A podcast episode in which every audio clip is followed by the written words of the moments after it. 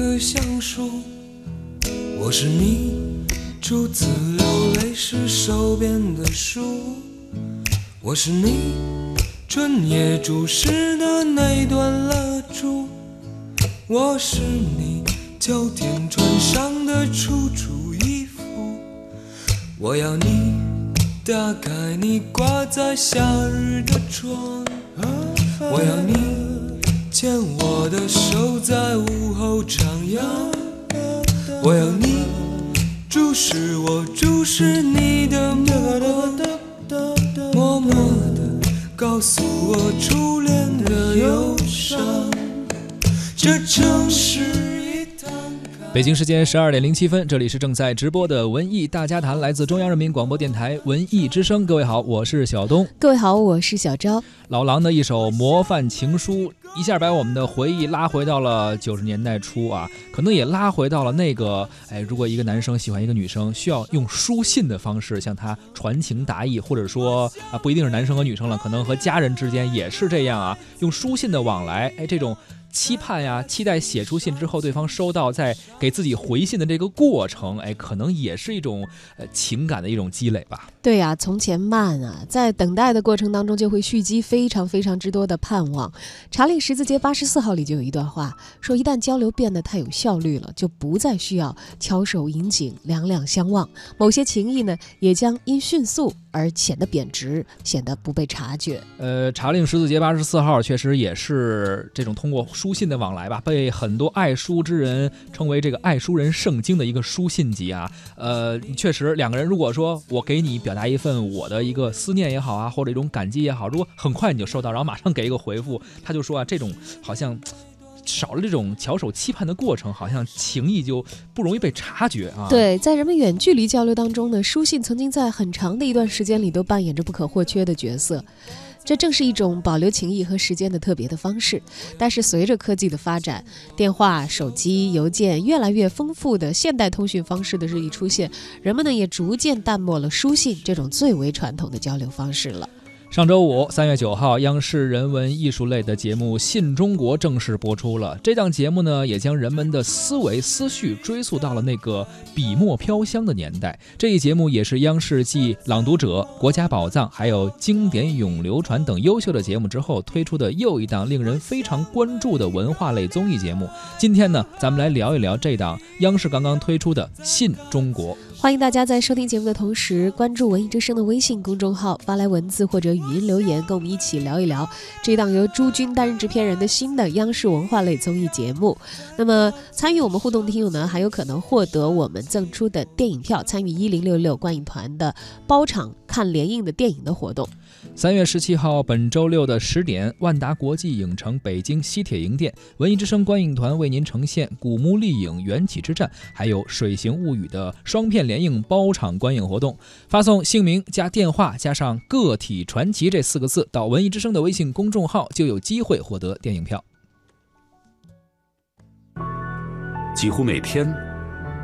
我都会收到大量的观众来信。一笔一画间的真诚，让我对书信充满了感情。多年来，我查阅了大量名人伟人的信件和重要历史时期普通人的书信，感受到他们的真实存在。在新时代的中国，我想一些信值得被更多的人关注。所以我决定做一档新节目。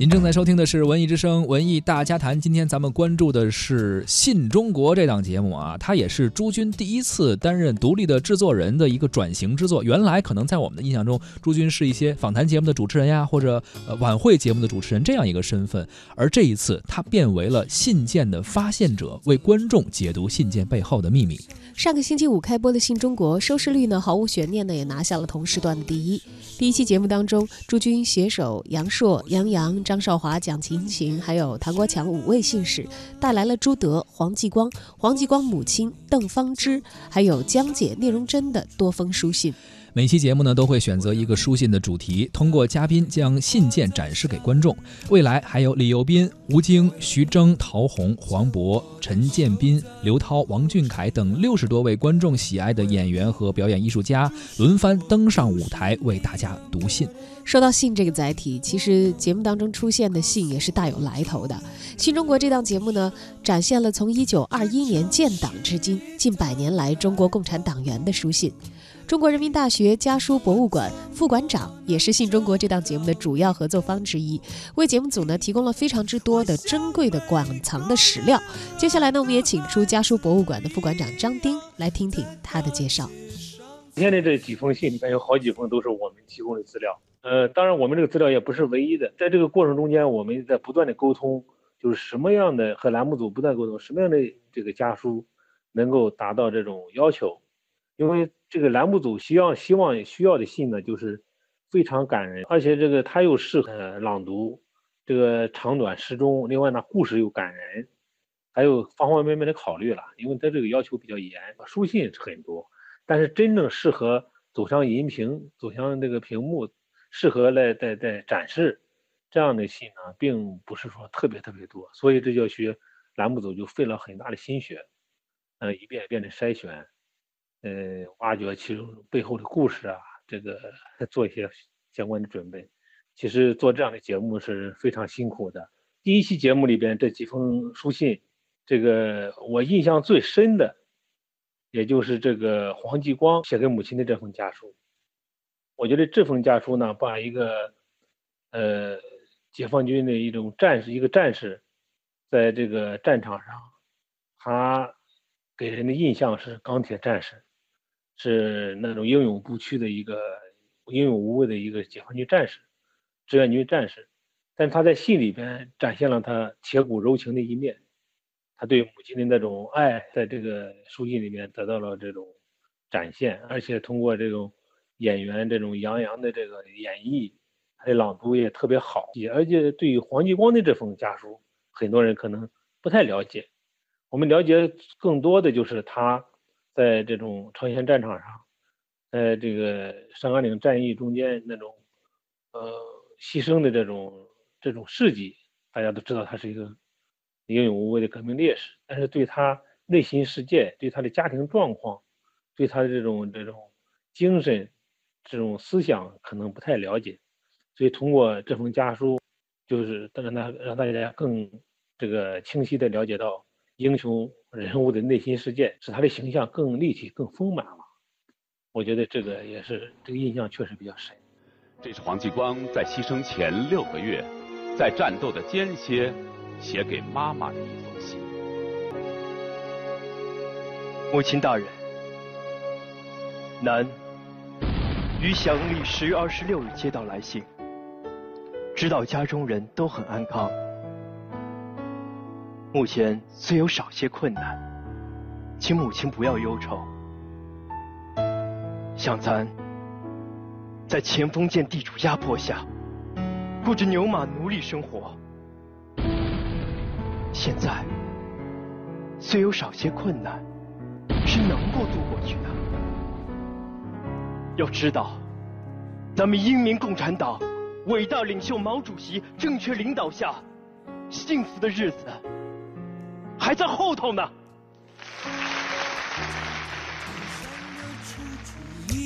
在《信中国》的第一期节目中。最打动张丁馆长的是这样一一封信啊，来自一个呃家喻户晓的英雄。其实我们也都知道他的名字，非常熟悉，黄继光。他的事迹啊，这个人物，甚至我们在小学的课本的时候就已经刻在了很多人的记忆中。但是在《信中国》这个节目中，他不仅是一个高大的英雄形象，而更是一个有温度、有情怀的书写者。他是英雄，但是在漫天的炮火中，在紧张的战事里，他也是一位时刻思念母亲的孩子。从这封信里，其实可以看得出，《新中国》这档节目呢，他所期望采取的一个切入角啊，希望是在监狱当中见到温柔，然后给一些大家呃已经觉得是比较厚重严肃的东西呢，增加一些温情的色彩啊，给大家提供一些新的视角。嗯，我们看到了英雄的温情的一面，但是呢，也看到了他们澄澈又热忱的心。他们也不再是历史里一个一个更加刻板的符，呃，不，不再是历史里原来大家认为的那种刻板的符号啊，而是一个更加丰富和立体、真实可感的这样的一个人。是许多观众啊，对于演员杨烁在此次新中国节目中的表演也是给了非常高的评价。节目播出之后，网友纷纷给节目组留言说：“太燃了，想不到信件还能够用这种方式去呈现出来。”还有人说啊，如果不是这档节目，我们对于这些仁人志士的印象还停留在书本中。哎，现在给了他们一个重新认识这些形象的一种方式啊！还有人说，感动与激然并存。看完这个节目，我更爱我的祖国。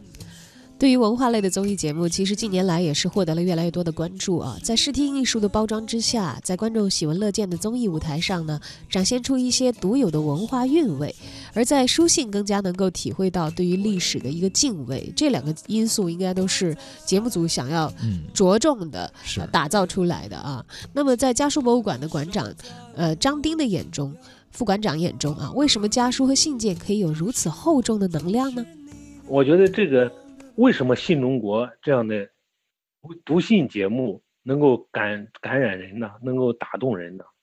呃，包括与前段时间播出的《见字如面》，还有那个东南卫视的《中国情书》，还有《朗读者》里边也读了一些信。这些读的这些这些书信、这些家书，为什么每一封基本上都能达到这种震撼人心的效果？我觉得非常重要的就是，书信背后都有一个鲜活的人物，都有一段。感人的故事，而且这些人物、这些故事，还有那个非常动人的这种情感在里头。这些人物、这些故事就是在我们身边，它就在我们身边，它不是虚无缥缈的，它是真实的，是可触摸的，就是我们身边的人和事儿。它和一般的其他的传统文化的载体，比如说汉字啊、成语啊、诗词啊，包括一些这个文物啊、这这这些古董啊。他们是不一样的，呃，那些东西可能你需要涉及重重的这种啊竞赛的环节呀，需要做海准备海量的题库题库啊，甚至还需要那个专家这种点评人那个很妙语连珠那种点评啊。但是书信不需要，家书不需要，家书本身这种情感、这种真实性、这种人物、这种故事，把它讲述出来，把它呈现出来，就能打动人。我觉得就靠这一张张。发黄的这种信纸，一行行这种带着温度的这种文字，就能感动观众，感动这个听众。所以我觉得这种书信家书类节目这种能够震撼人心的这种主要原因，我觉得在这里。另外，我们这个家书博物馆啊，是以收藏这个研究咱们各类家书的这种专题类的文献类的博物馆。嗯，当然，我们收藏了几万封信呢，啊，其中有一部分很大一部分都是反映咱们中国共产党成立以来党员、革命战士这种先进群体的这种家书，这很多家书当然是非常感人的。呃，除此之外，我们还收藏了各行各业的这种这种作者、这种人士所写的家书，比如还有往往来于海峡两岸的家书啊，还有海外华侨的呀，知识分子啊，这个。包括新闻工作人员都有这些书信，这些书信呢，我们主要是把它从千家万户这个中间这个收集上来，把它用科学的方法进行保管保存好。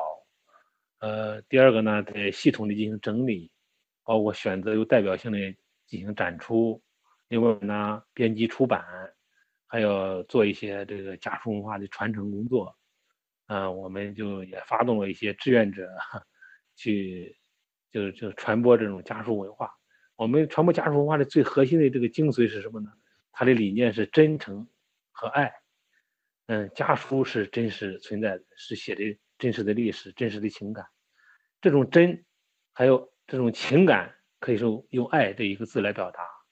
所以我们要把这种家书所蕴含的真诚和爱和爱的这种理念传达给社会。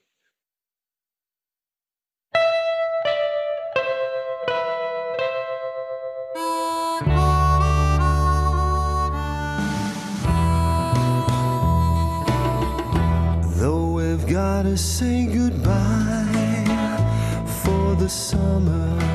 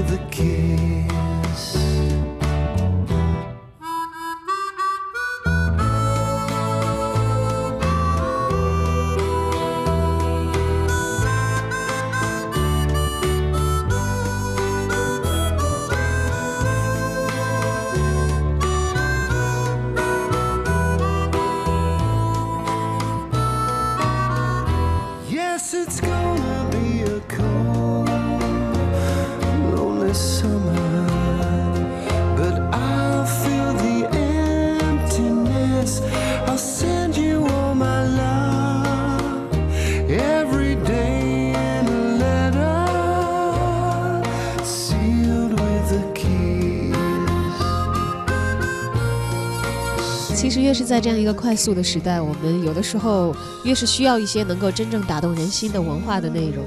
而新中国唤醒的呢，也不仅仅是泛黄的书信，更是中华民族历史当中那些闪过光的片段，里面有信仰，也有真情。而优秀的节目呢，是一个时代文化的领航者。我们也期待着信中阁可以带领观众重温信件背后的峥嵘岁月和家国情怀，可以更多的让观众领略到书信的韵味，享受快餐时代里难得的书信慢生活。确实啊，现在我们可能已经很少有人真的去写封呃写一封信，特别是用笔和纸去写信。但实际上，这种非常传统的，甚至有一些古老的记录方式，才真是在那种期盼中啊，那种盼望的回信中，可能能够把这个呃用时间去酝酿一些情感。而当我们在发掘出这些历史中过往的一些信件中，我们能够更加真实的从另外一个角度，更加温柔的从一个侧面去了解到那些曾经我们认为的可能是一个侧面的一些英雄形象或者一些人物，我们看到他更真实的多面啊，可能也是一种对我们心灵的一种震撼。当然了，节目是一个今天的节目，虽然它讲的是一些古老的内容啊，嗯所以你会看到，呃，三 D 效果的舞台设计啊，这些以前不存在的东西是啊，呃，以及这个像综艺感很浓厚啊这样的一些包装和设置。对呃，很多网友啊看过之后呢，当然溢美之词咱们就不说了，也有些人说希望他们想更多的听到一些信的内容，觉得有时候看舞台这些效果可能会觉得有一些这个感觉哈，就是可能。科技的东西太多了，可能这也是网友们对于信这些本身的内容的一种期待吧，想要更多的时间看到这些呃非常感人的故事。对，不不容易满足的观众呢，也促使节目，呃我觉得在其实第一期有了一个好的开头以后啊，嗯，呃，更加好的做好这个技术手段和想要传达的艺术内涵的平衡。是的。那么上半时段呢，小昭和小东就先跟您聊到这儿，下半时段文文娱世界观，咱们继续聊文艺。